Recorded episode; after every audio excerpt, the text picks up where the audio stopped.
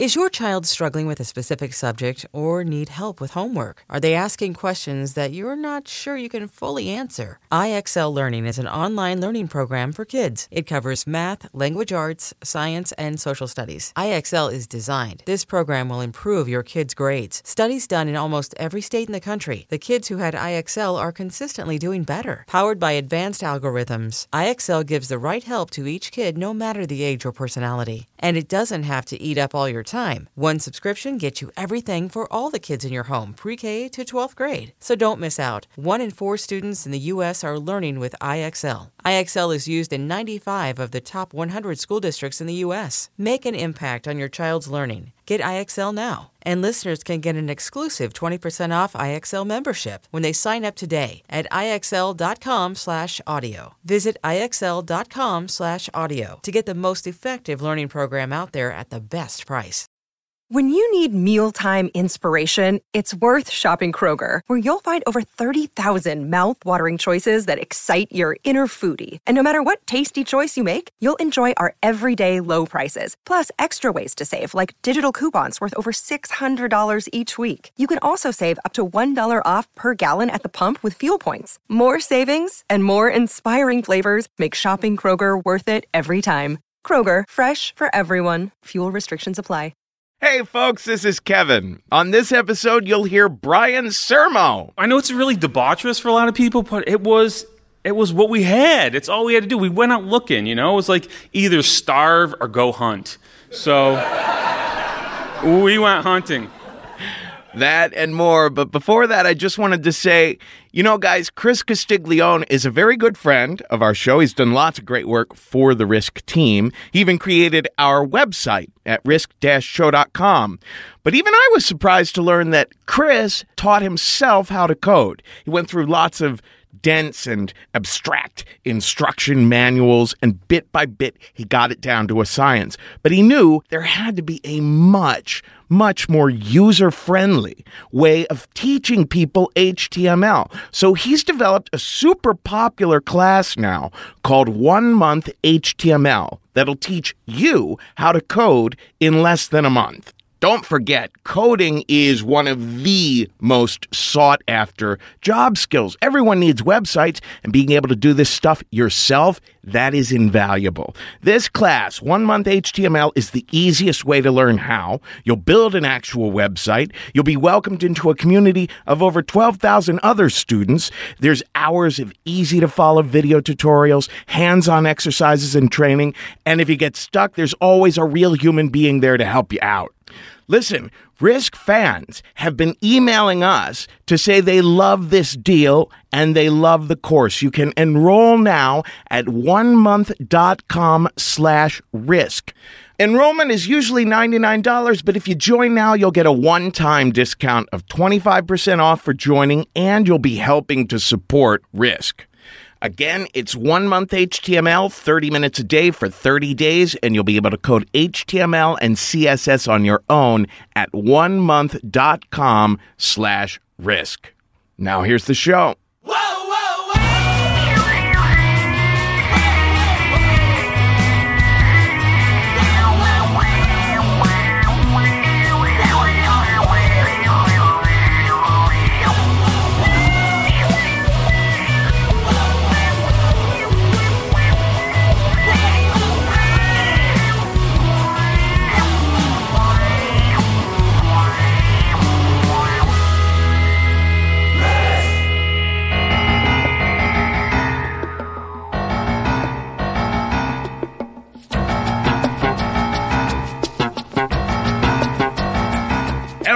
Kids. This is Risk, the show where people tell true stories they never thought they'd dare to share.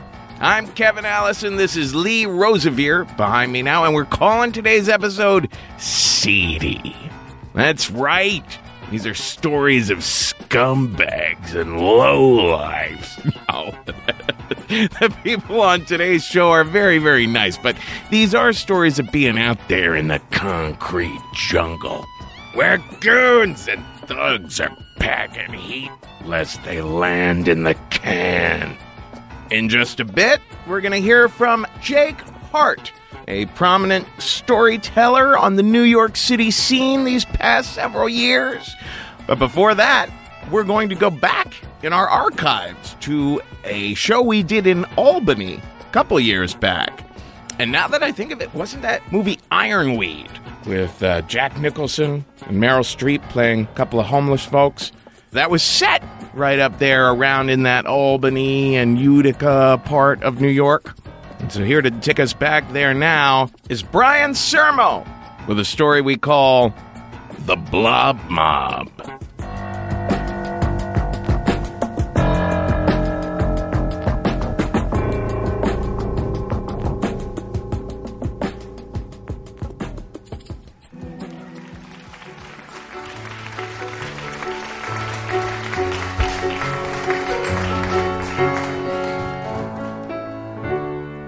My story takes place uh, in the late 90s in downtown Utica, which was my hometown. It was the day before the eve I left for college, so it was my last day in town, and all my friends wanted to take me out for a night on the town. For anyone that's never been to downtown Utica during the late 90s, it was a pretty dismal place. Um, it was filled with vacant buildings I think like maybe one or two little eateries that weren't great, couple dive bars, and the rest of downtown was filled with either thrift stores, like antique shops, or strip joints. And we actually had this great museum, but no one even knew it existed. It's like this great museum in downtown Utica, but no one really went there. I always like to say that if you're in the market for like a lap dance and an antique table lamp, like that's the place to go, like downtown Utica in the late 90s. So around this time, my friends that are going to pick me up and go downtown, these are friends I grew up with. We all grew up on the same block. They're the kind of friends that you, you have, most people have that they are the friends that provide the stories that you will tell for the rest of your life whenever you meet new friends. Needless to say, they're, they're pretty special guys to me, and, and you know, we're still very close. Uh, we all grew up on the same block. We spent all our time together. We did the typical kid things, you know. We played street hockey, played basketball, we played cards. All summer long, we used to have these campouts in each other's backyard. We would talk about cars and uh, you know sports and just whatever we want to talk about.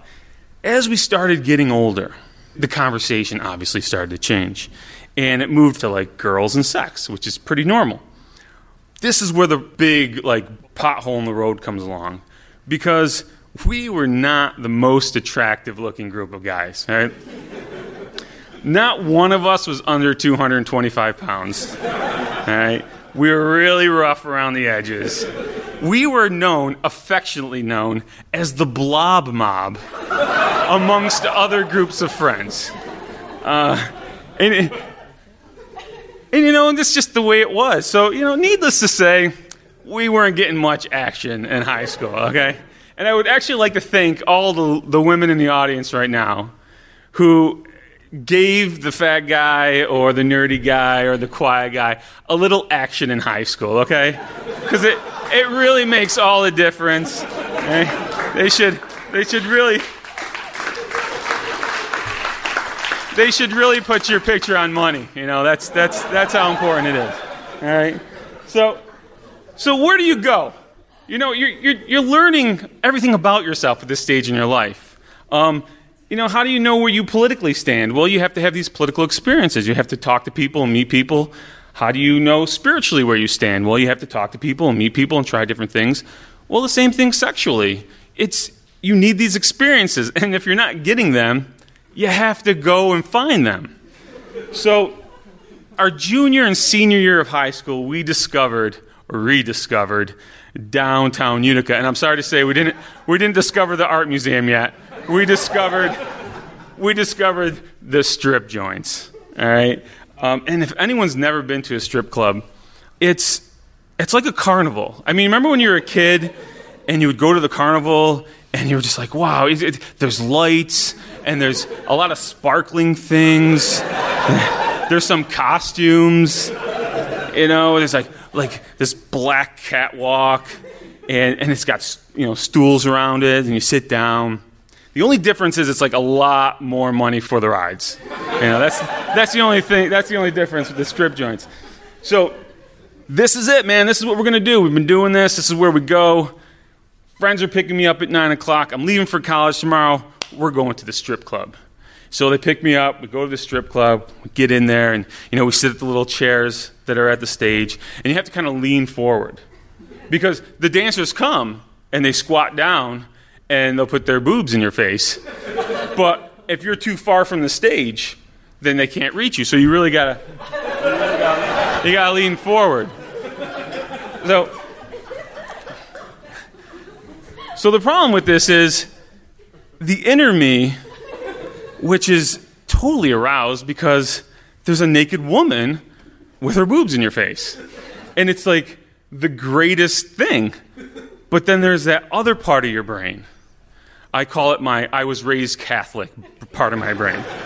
No. And my I raised Catholic part of my brain doesn't just work in emotions like shame and guilt, but it also works in images. And the image I have is unfortunately my mother and grandmother's face. so you can understand my situation here. To have boobs in your face and your mother and your grandmother's face image in your brain, it's a scary thing, you know? So you have to go back time and time again to the strip club to get used to, you know, fighting off that side of your brain. So eventually you can enjoy it. And this was our education. This is how we're going to figure out what it's like to touch a woman, to smell a woman, to see what it's like, you know? And you always got that one friend, my one friend, I'm not going to say his name because I don't want to, he's got kids now, you know, you don't do that. But uh, he's the delusional friend that everyone has. He, like, he totally forgot that we're paying women to put their boobs in our face. He's like, they are in love with me, dude. They just. Mandy wants me, dude. She wants me. No, Dana wants you, man. She wants me so bad. And you have to remind him that you just paid them $50 to touch your penis. He doesn't he doesn't understand it. So that's another thing we discovered that the deeper you dug into your pocket for the larger bills, the, the strippers would follow and the whole game changed. It was no longer sitting at the catwalk leaning forward. It was like they bring you into the VIP room whole different world. And you know, I know it's really debaucherous for a lot of people, but it was it was what we had. It's all we had to do. We went out looking, you know. It was like either starve or go hunt. So we went hunting. So this is it. This is my last night in town at the strip club. All there all night, having a great time. It's two o'clock in the morning. We leave the strip club, and we're all we're all pumped. Man, we got testosterone's going. We were women all night. Doesn't matter that we paid them. We were with women. You know? And the night's just beginning. Our plan is now to leave the strip club and go to an after hours breakfast place called Little Louie's. And anyone that's listening to this in Utica, if you were in high school around the late 90s, you know Little Louie's. It is the biggest, shittiest hole in the wall. And the best thing he had were home fries with cheddar cheese. And he would literally take the bucket of cheddar cheese, it was just in a can, actually, and he would open up the top and he'd put the can on the grill so it really liquefied. And then he'd give you a shitload of home fries and he'd pour this plastic looking yellow cheese on top. And that's what you ate. And it was great. This is how we got to be the blob mob in many ways. so, so this is our plan. We're leaving the strip club. We're going to go get something to eat. The night is still young. We had this little game we used to play with each other. And the game was if there was five of us, four people were in on it, and one person was the butt of the joke. I'm leaving for college. It's my turn to be the butt of the joke. So this is what would happen. These guys would like talk about it beforehand. We leave the club. Four guys take off running as fast as the blob mob can run, which isn't very fast. But if you're running away from another blob mob, you're okay. You're okay. You're, you're, you got a good head lead. So four guys run off. They jump in the car and they take off. And they leave you there stranded on the side of the road. Doesn't matter where you live. You could be leaving the mall, a restaurant, anywhere. It's my turn. But they left me in downtown Utica at like 2 o'clock in the morning, 2.30 in the morning. But I'm not worried because what we do is we just ride around the block. And we beep the horn and we yell obscenities at each other. You know, like, hey, loser, hey, asshole. You know, and this, this, this is what we do for fun. So they'll do it like three or four times. And then eventually they pick you up, and I was like, all right, so I'll just stand on the corner, I'll wait for them to come, they'll scream at me, and I'll get my home fries with cheese. Okay, let's do this. You know? But this time, they didn't come back. And I'm just standing there, and 10 minutes goes by, and 20 minutes goes by, half hour goes by. I'm like, now this is before cell phones. We didn't have cell phones. We're like 90s, we had pagers, you know, I'll page you, man, you know? And it's funny because you're in a really creepy place but you're kind of worried about your friends. Like, what happened to my friends? You know, like, they wouldn't just leave me. All these emotions that I thought I was going to have in the morning when I'm leaving for college the first time, I'm having them the night before with my friends. Like, I feel like I've, I've abandoned everyone, like, and they've left me, and I'm like, I'm on my own, and I have to figure this thing out. So, I start walking. It's like a two and a half mile walk. You know, Blob Mob doesn't walk two and a half miles. You crazy? You know? So, I start walking. And you, you know, you start thinking, you know, what's going on? Are they all right?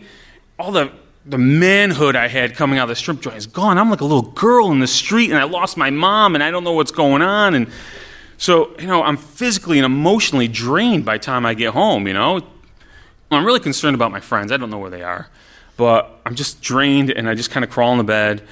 I fall asleep. You know, next morning I wake up and I'm still concerned. I don't know where these guys are. And, but at the same time, I'm leaving for college. You know, I'm really nervous about leaving for college and I'm, I'm trying to pack things up. And my mother knocks on my door. And she said, uh, Brian. I'm like, yeah. She said, uh, did you go out with your friends last night? I'm like, yeah. I was like, I don't know where they are. I'm not going to tell her I went to a strip club, you know? Although she was there in my thoughts. she said, uh, well, did you happen to find out what happened to them? I was like, no. I was like, I'm kind of concerned and like a little pissed off, to be honest with you. I was like, they kind of left me in downtown. I was like, I got to walk home last night. Oh, she said, that's because they're in jail. I was like, they're in jail? What happened? This is what happened. As they left me on the side of the curb to play their joke and go around the block, and they took a detour and a road that is known in Utica for where all the prostitutes hang out. They stand out in the corner, and, and this is another thing that males growing up in Utica know. You, this is where the prostitutes hang out. We made sure that we drove by there quite a bit as teenagers and talked to them, waved to them, and harassed them in whatever way we could. Well, they had gone around the corner, and my friend driving saw one of these prostitutes, and they're not, you know, they're prostitutes. They're Utica prostitutes, you know? And uh, he saw this prostitute, and he's like, oh, this is the story I get from them. We don't really know what happened. This is the story they tell everyone. Um, well, my one friend driving, he pulls over to the side of the road and he starts talking to her. And from all accounts, this is what happened. He leans forward to the window, he's passenger side, and he asks the woman, How much for three blowjobs? Like he's ordering like cheeseburgers at McDonald's, you know? and some more talking went on some more debating went on, and all of a sudden, these guys tell me police jumped out of cars, they jumped out of the alleyways, uh, out of bushes. You know, they got them rappelling off roofs. You know, like it's like it's a Bruce Willis movie for them now. And they take them all out of the car. They arrest all of them. They throw them in the paddy wagon you know, with all the other Johns, like all the really kind of dirty guys that are like down there. I think our mayor was in the back there too. but uh, so so they're all in the paddy wagon. They get brought downtown. The car gets impounded, and they're all in jail. So I'm just like, my mother's telling me this story, and I'm like, what? You gotta be kidding me. What is going on? And of course, what do I have? I have this total relief. I'm like, um, uh, this is great. I wasn't in the car because I guarantee you, I would have been in that car harassing those prostitutes right along with them. So, you know, next morning I pack up the car and I'm gonna I'm planning on calling them when I get home later. But they weren't even out of jail yet. They were still in jail. So, you know, I'm driving to Albany and I remember this great relief. I'm on my first day to college, the rest of my life is ahead of me, and my friends are being bailed out in jail by their parents for prostitution soliciting, you know? It's just like this crazy, like, world, it's like a Tom Waits song, you know? so, you know, so it's just, just total relief. And, and, and, this is a great story that we tell each other when we get together still. Like these are still my brothers. These are the closest people in my life in many ways. And we always tell the story, and it gets better every year, of course, because it's, you know, 15, 16 years old. But I, I always remember feeling that tremendous joy of not being with them. But now I feel like I've actually missed out on something. Like, I feel like I wasn't there for the whole adventure and I missed out on something great. And so it's hard, but yes, I feel like I missed out on something great in life by not being arrested for soliciting a prostitute. Thank you.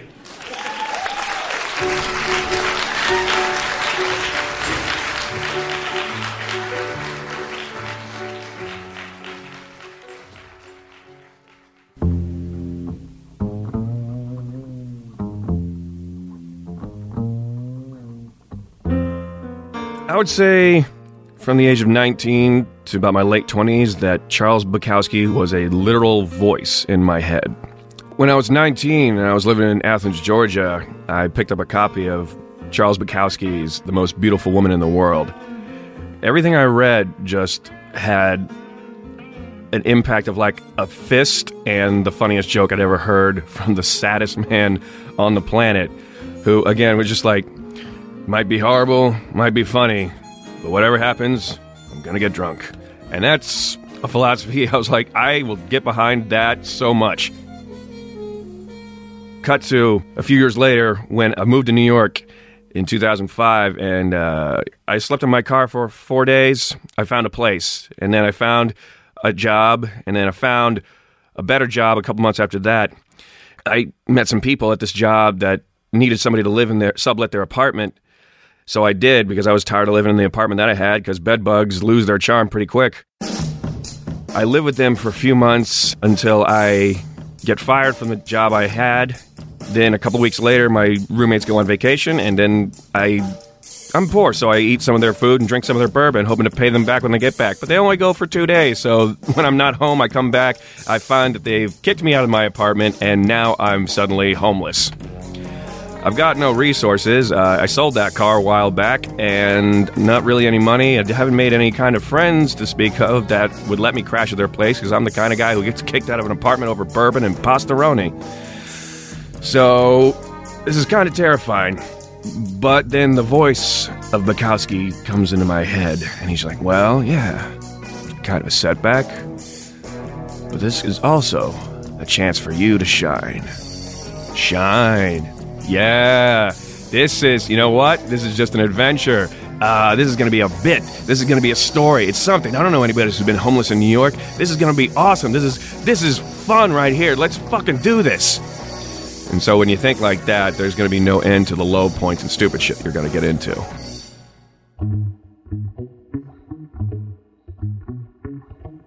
Case in point, first night I walked from my apartment in East Harlem to a Siberia bar in Hell's Kitchen where I was hoping to crash at a bartender friend's. Siberia bar was just like one of the nastiest bars in New York City at the time. It's not there now. I loved it so much. So many filthy things went on there. It's that's another story.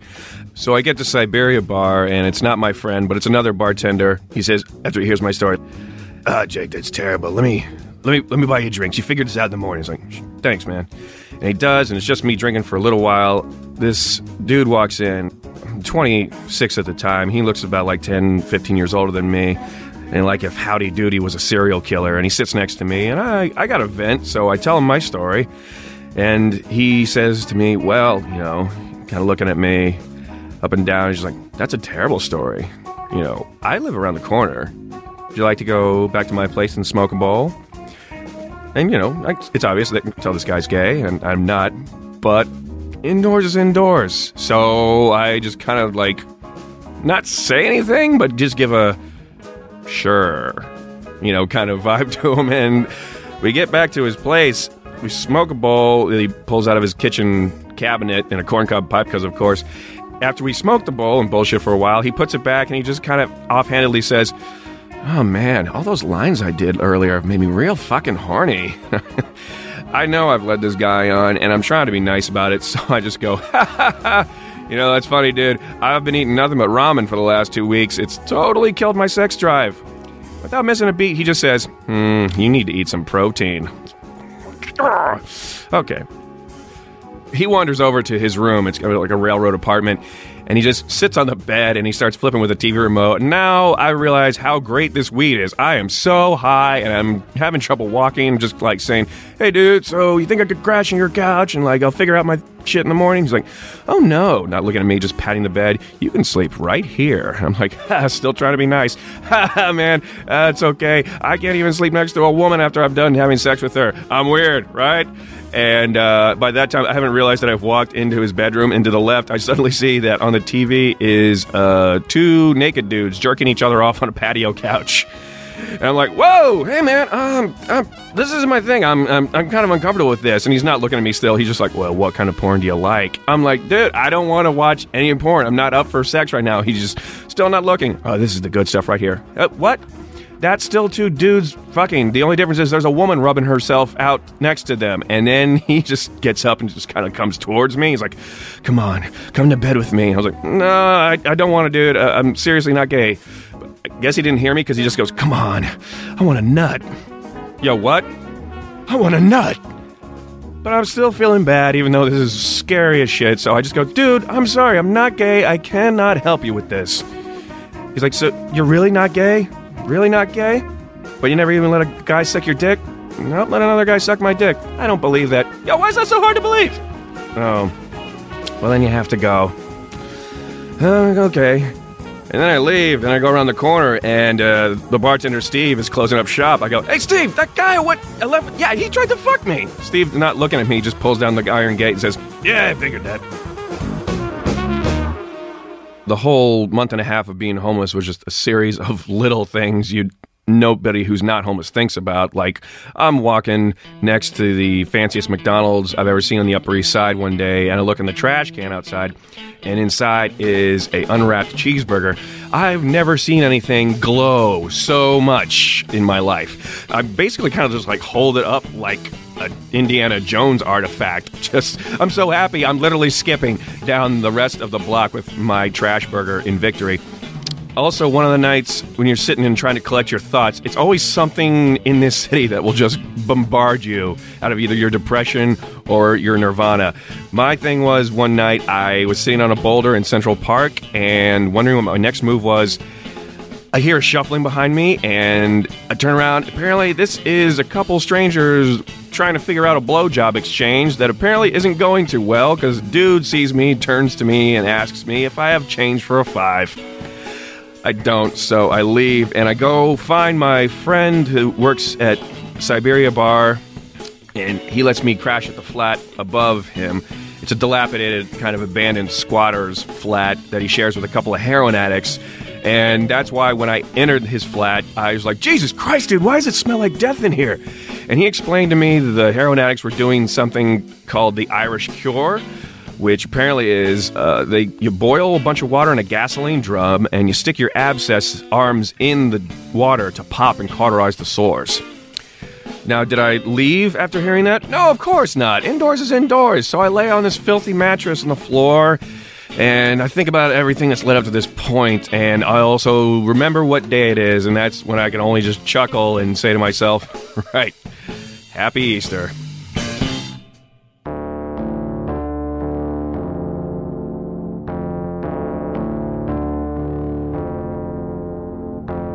I didn't have a regular bed to sleep in. My sleeping plan, for the most part, was like either hang out in a bar that I knew they were fine with me just not drinking and sitting in till about 4 a.m., and then I'd wander around for a few hours at night, usually the White Castle on 8th Avenue.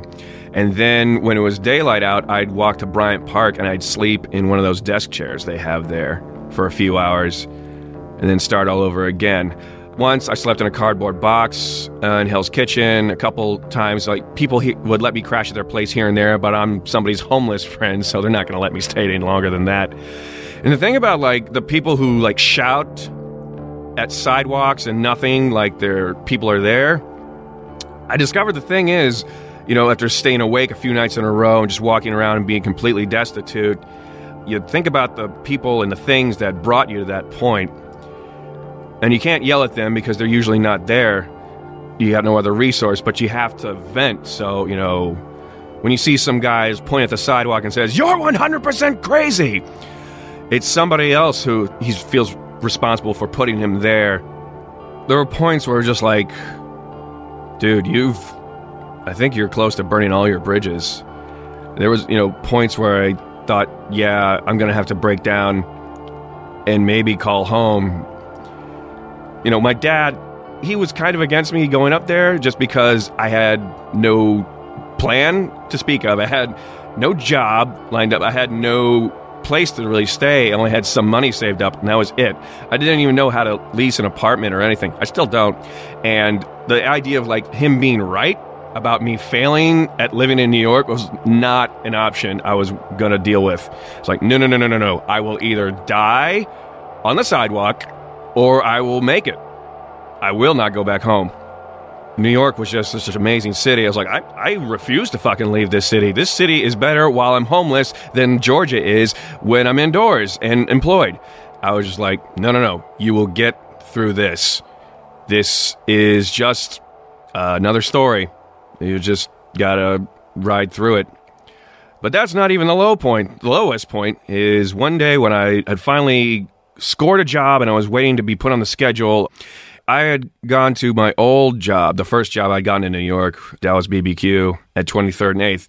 And I had heard somewhere that they were opening up the restaurant in Times Square. And I just kept going back to my old manager, hey, man, you know, if you guys need people over there, I'm your man. Let me know. And so I just kept hounding him and hounding him until I finally got hired again. It was a nice day. I was in Midtown, about like 7th and 21st Street. And I'm just standing on the corner. I've got no money. It's like, what is my move for today? I look around the corner and I see that there's this giant cardboard box full of styrofoam peanuts. And I get an idea. And I take the box around the corner where everybody's walking around and past, and I tear off the back flap and I take a couple of Sharpies I have on me because anything that I can claim as property at this point is mine and will never leave my sight. That's why homeless people have bags of shit around them all the time, and you wonder, what do you have that for? That's why. So I take the Sharpies and I scrawl something on the flap, and then I get a paper cup from a vendor, and then I get in the cardboard box. I squat down on my knees and I put the paper cup in front on the other front flap and I hold a sign above my head and the sign says, Stupid guy needs change. I sit there for about two hours and make 12 bucks. That's almost minimum wage in 2006. It was great. I was proud of myself. Even at one point, there was this middle aged Long Island dude, all clad in denim, just comes up to me, stares for a second, and says, you're so stupid. Look at you. You're so fucking stupid. And he, he walks away for like 30 seconds, but then I see him come back and he hands me a dollar and he just tells me, I don't know who's fucking stupider, me or you. I say thanks, but I just think to myself, well, I got your dollar and stupider's not a word. So again, I do this for two hours. Would have done it longer, except a police van suddenly pulls up in front of me. And he walks up to me. He doesn't really say anything. He just folds his arms disapprovingly, looks down, a little confused, and just asks me, So what? Did you lose a bet? And I didn't let go of the sign at all or raise up. I just go, No, I just got kicked out of my apartment. And he's like, Well, you can't stay here. So take your box and take your sign and go across the street. So what? It's legal across the street? He says, No, it's just a different precinct. So fuck it. I take the box across the street, but you know, I've already got 12 bucks. That's a good day's wages in homeless idiot land.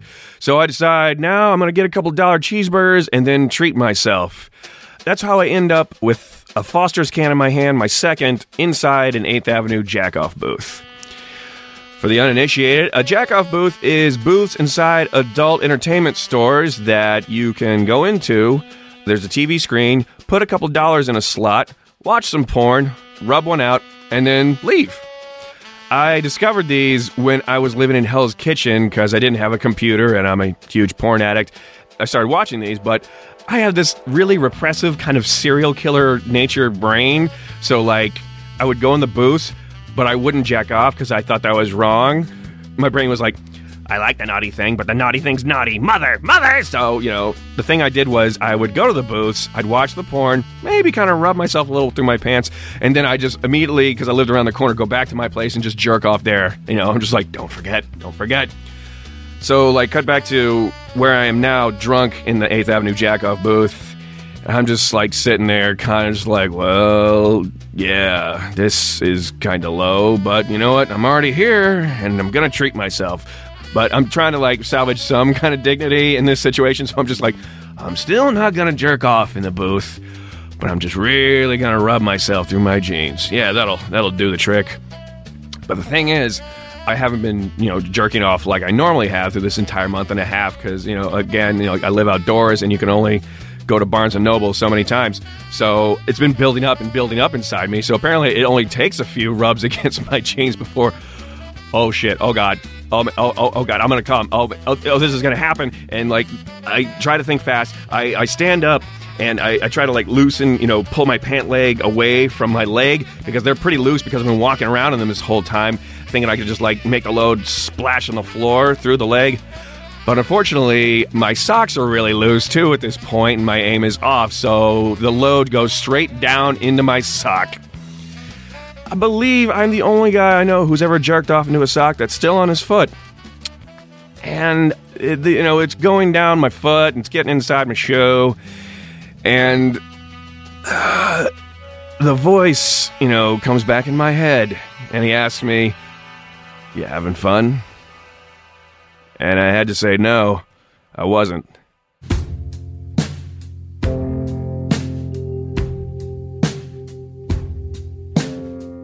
Ultimately, it, was worth it because, you know, it's one of my regular stories to tell. And I got so many glimpses into different parts of life that you'd never normally see. A lot of empathy for some arenas and less patience with others.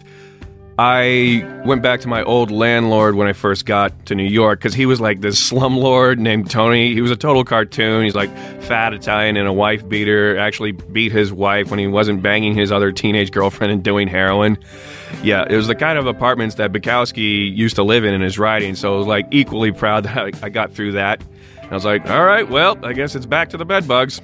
But hey, indoors is indoors.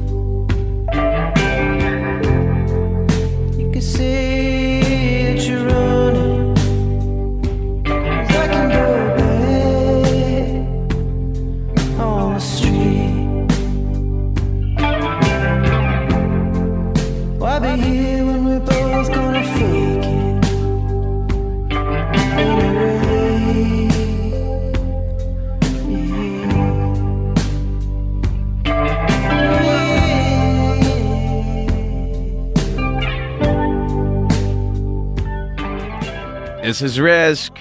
This is The War on Drugs behind me now. Uh, Risk music intern Jason Josephs introduced me to this song.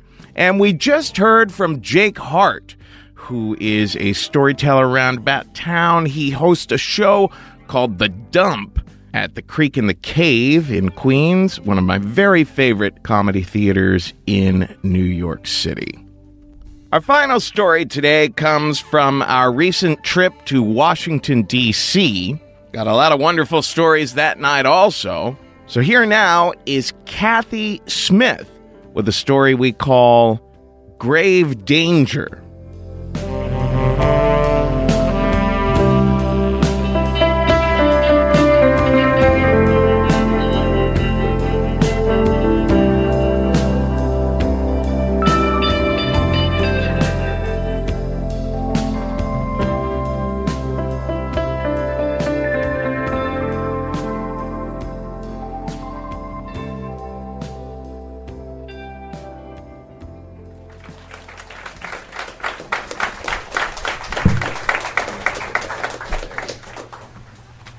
Am exactly who you think I am when you look at me. But I used to be really into drugs. So all of my friends now, you know, they spent their 20s like getting their PhDs and going to work for the feds, and now they're retiring, you know, with pensions and second homes. And I did not, and I am not. Because when I was in my 20s, which was in the early 70s, might as well admit it, I hung out with a group that was just really into recreational drugs. I mean, we weren't addicted to anything. You know, we didn't like shoot up, you know, crack didn't even exist yet. Who knew there would be something called ecstasy? But, you know, we just really liked to smoke a lot of pot. And if we really wanted to have, you know, a full mind body experience, we would drop acid. So, if you've never dropped acid, um, there are like two kinds of acid trips. There are good acid trips and there are bad acid trips. Now, a good acid trip is so awesome, you know, so psychedelic. Like I remember this one time dropping acid and I laid on my bed and I like looked at the headboard of my bed and I was watching the wood grain just like undulate. And I thought, wow, you know, it does this all the time. I'm just not aware enough of it to notice. You know, this is awesome. Everything was just so intense. And I went to the beach one time, you know, and I'm standing on the shore and just watching the waves come in and go out. And like for hours, I am staring at the surf and thinking that there's a message in the bubbles. You know, just like looking for the message, you know? So that's what like a fun acid trip is like. It was just so much fun. A bad acid trip, not so much fun. So when you have a bad acid trip, it's not because the acid is bad. It's because you're in a situation that suddenly has gone bad. So, for instance, this one time I'm with my two friends, Greg and David, and we drop acid and we're in this house. And they were friends with benefits before there was ever the term friends with benefits.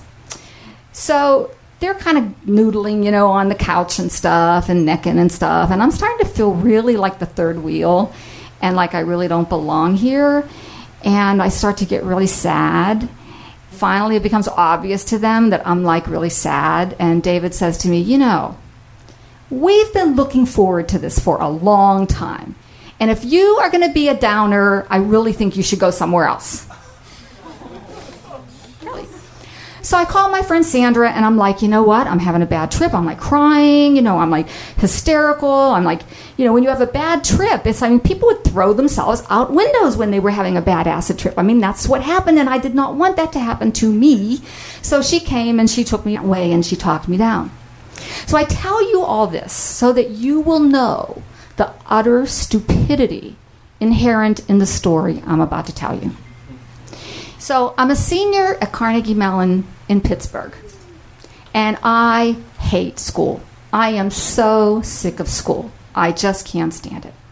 So, I say to my housemate, why don't we hitchhike out to my friend Cherry's farm and we'll just hang out there for the day? And she says, Well, I don't know. I have all the schoolwork to do. And I say, Yeah, but I have a tab of acid. And like we could share it and it'll be really fun. She says, Well, okay. So I take this little tiny square of construction paper that's got the little dot of LSD in the middle of it, and I cut it in half and we each put it on our tongues. It's not a lot of acid, so it's not going to last like 10 hours or anything, but by the time we've put on like our boots and our coats and our scarves and our gloves and everything. It's so cold in Pittsburgh on a March day. You know, and finally we walk outside and it's like the sky is brilliant blue and the trees are these black silhouettes against the sky and we are just like, oh my God.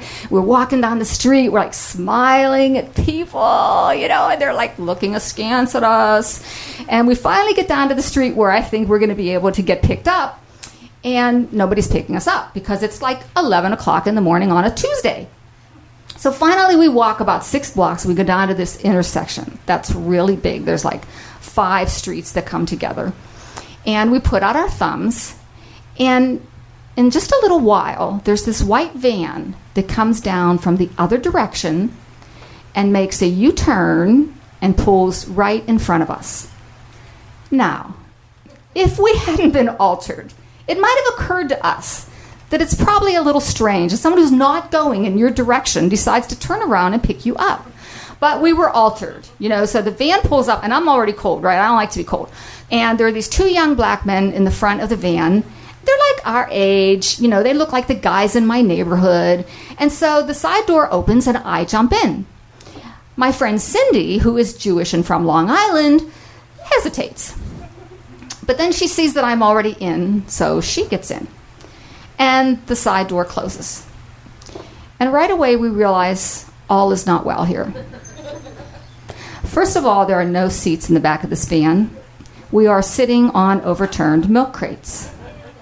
All of the windows in the van are painted black and there's a piece of plywood that's been erected behind the front seat of the van so that the only light coming into the van is on either side of this plywood, like about an inch and a half of light.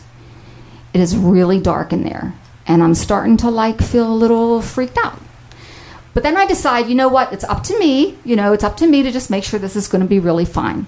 So I'm looking through this little crack you know, on the side where this, you know, bright sunshine is coming in. And I say to the driver, you know, it would be really great if you could just take us to the entrance to the Highland Park Bridge, because I'm sure you don't want to go over the river and we'll just take it from there. And he says, okay. And then I try to chat him up. I'm like, hey, you know, I went to Peabody High School. Where did you go? He says, Homewood Brushton. Oh my God, you guys used to kick our asses all the time in football. Yeah, I know. So, you know, I'm trying to be like friendly with them and they're not being like real talkative, but I don't really get like a hostile vibe either, you know? And then I hear Cindy say, I really don't appreciate that. And I certainly hope you will not say anything like that again. And I'm like, these guys haven't said anything. And so I turn around and I realize there are three more guys in the back of the van. Now it's really closing in on me, you know? But I'm determined, like, this is not going to go downhill, right? I am going to have the situation in hand. So I'm looking out through my little crack there, you know, out the front window, and he's going exactly where I asked him to go. He's going down Negley Avenue through Highland Park. He gets to the Highland Park Bridge and he passes it by. And I say, listen, it would be really great if you would just let us off right here. You know, that would be just great. And he says, I need to make a U turn. And I say, okay. So he goes down to the next traffic light and he turns left. But instead of making a U turn, he makes a left up this really steep hill. And I know that at the top of this hill is a cemetery and a VA hospital. And I don't want to be at either of these places with these guys. So he's going up the hill and he makes a left turn and ends up on this one block long dead end street. And he is pissed. This is not where he wants to be. So he's like, got to do a three point turn in this really long white van, right? So he's like pulling back and pulling up and pulling back, and the back doors of the van like pop open. And we are so shocked, we do not get out. So, you know, the guys in the back pull the door shut and he like pulls up and he backs up again really hard and the doors fly open again and we jump out and we're standing out in the sunshine and we're like oh my god that was so weird. Like oh holy cow. Like i'm so glad we're out of there and we're hugging one another. We're laughing really nervously you know. And then we realize the van has not gone anywhere. The van is still right in front of us. There's no other way off the street. Like to the left of us is this hill, which is like all dirt. And to the right of us is this little row of townhouses, which is like down about six steps so that they're actually lower than the street and there's no sidewalk. So Cindy and I are standing there and we're waiting for the van to go, and the van doesn't go. Finally, the side door opens, and one of these guys leans out and holds out my gloves and he says, you forgot your gloves. And I say, Keep them. I don't need the gloves. It's fine. He says, No, it's really, I'll just put them right here on the floor and you can just come up and get them. I look at Cindy and she's like, No. And I say, You know what? They're my only gloves. You know, like, I'm cold. And she says, Okay, well, we'll go up there together. So we walk up to the van and I bend down to pick up my gloves. And when I look up, there is a gun right in my face. And he says, Get back in the van. And I go, Ah! And I throw myself back and I knock Cindy to the ground and I turn around and I start to run. And I am like jumping over hedges and I'm jumping over railings. And I all I can think of is this thing a friend of mine once said if somebody comes at you with a knife, you should run because chances are they don't know how to throw it. But if somebody comes at you with a gun, you should attack because they can get you coming or going. And I'm running, I'm thinking, coming or going, you can get me coming or going, you can get me coming or going. And I'm jumping over these hedges and I'm running down these steps to this townhouses and I start banging on the storm doors like I'm banging and banging and banging. Finally, I completely bust the glass in the storm door. And the inside door opens and there's this slightly older black man who looks like he's been sitting in his like barca lounger watching TV. He's got a t-shirt on, pants with like, you know, no belt, no shoes and socks, and he goes, What the hell? I say, There are these guys, they're up in the van, they've got a gun, they got my friend, Cindy, Cindy, Cindy. And he looks up, he leans his head out, and I see him make eye contact with this young man in the van, like up the hill. And he goes, Get the hell out of my neighborhood. And they do. The van door closes and they take off. I don't know where Cindy is. I can hear her voice Kathy, Kathy. And it sounds like it's receding. And I'm screaming. I mean, I'm like screaming her name. And all of a sudden, she comes running around from the back of these townhouses. And again, it's like, oh, we're crying, we're hugging. Oh my God, that was so scary. Holy cow. And our hero is like, who's going to fix my window? So I wish I could tell you that I never hitchhiked again, but we hitchhiked right off that hill, right over to the farm. And I wish I could tell you that I had never done another drug again, but I was stupid for way longer than I needed to be. But I'm really happy to be able to tell you that who you think you see when you look at me right now is exactly who I am. Thank you.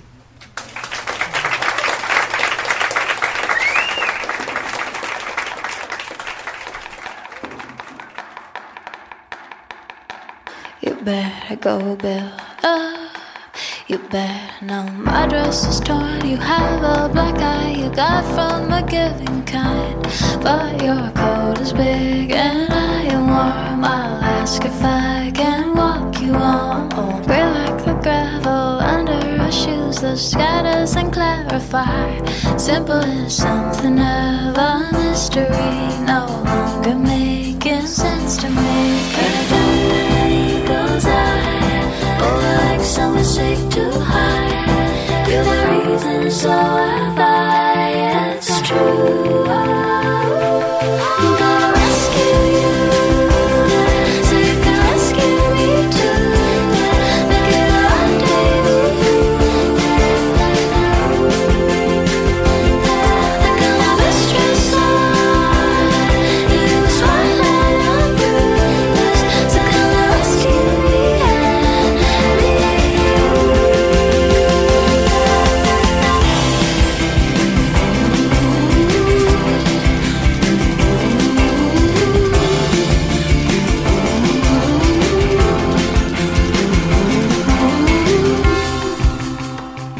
That is all for this week's episode, folks. This is Mr. Little Jeans behind me now. And let me let you know where the next Big Risk live shows are happening. We are in London, England on July 4th, my friends. And then on July 22nd, we're in Chicago, Illinois. Come out to see us on the 22nd, Chicago. Then on July 24th, we're back in our regular spots at the Pit in New York City and Nerd Melt in Los Angeles. And remember, you can always find out more about where Risk is happening live next at risk-show.com slash tour. Another thing to remember is that we teach storytelling at thestorystudio.org. We have done some remarkable corporate workshops recently. It's something else to walk into a room of investment bankers who are, it looks like it's going to be drawing blood out of a stone, but everyone is laughing and in tears within a few hours. It's a joy to do. So we do that. We do our corporate workshops. We do one on one training over Skype or in person in New York and Los Angeles. We have workshops you can attend in person. There's so much to find out at thestorystudio.org.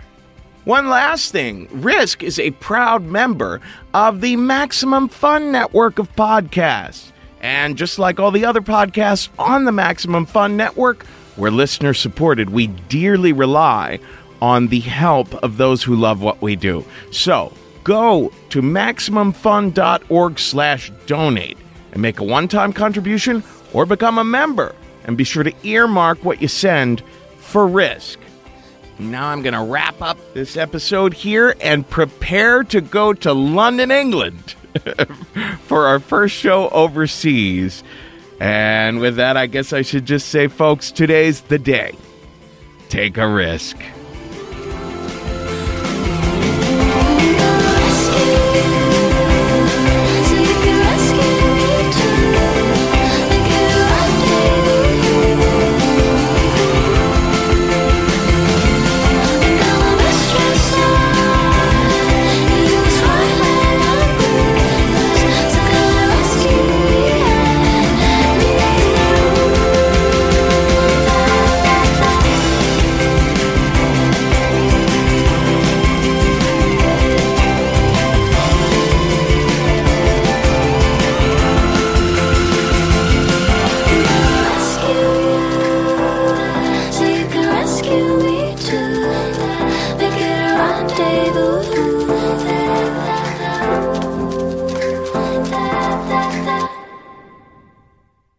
Toes were like cracked and yellow at this point. If you like punctured them, fluid came out.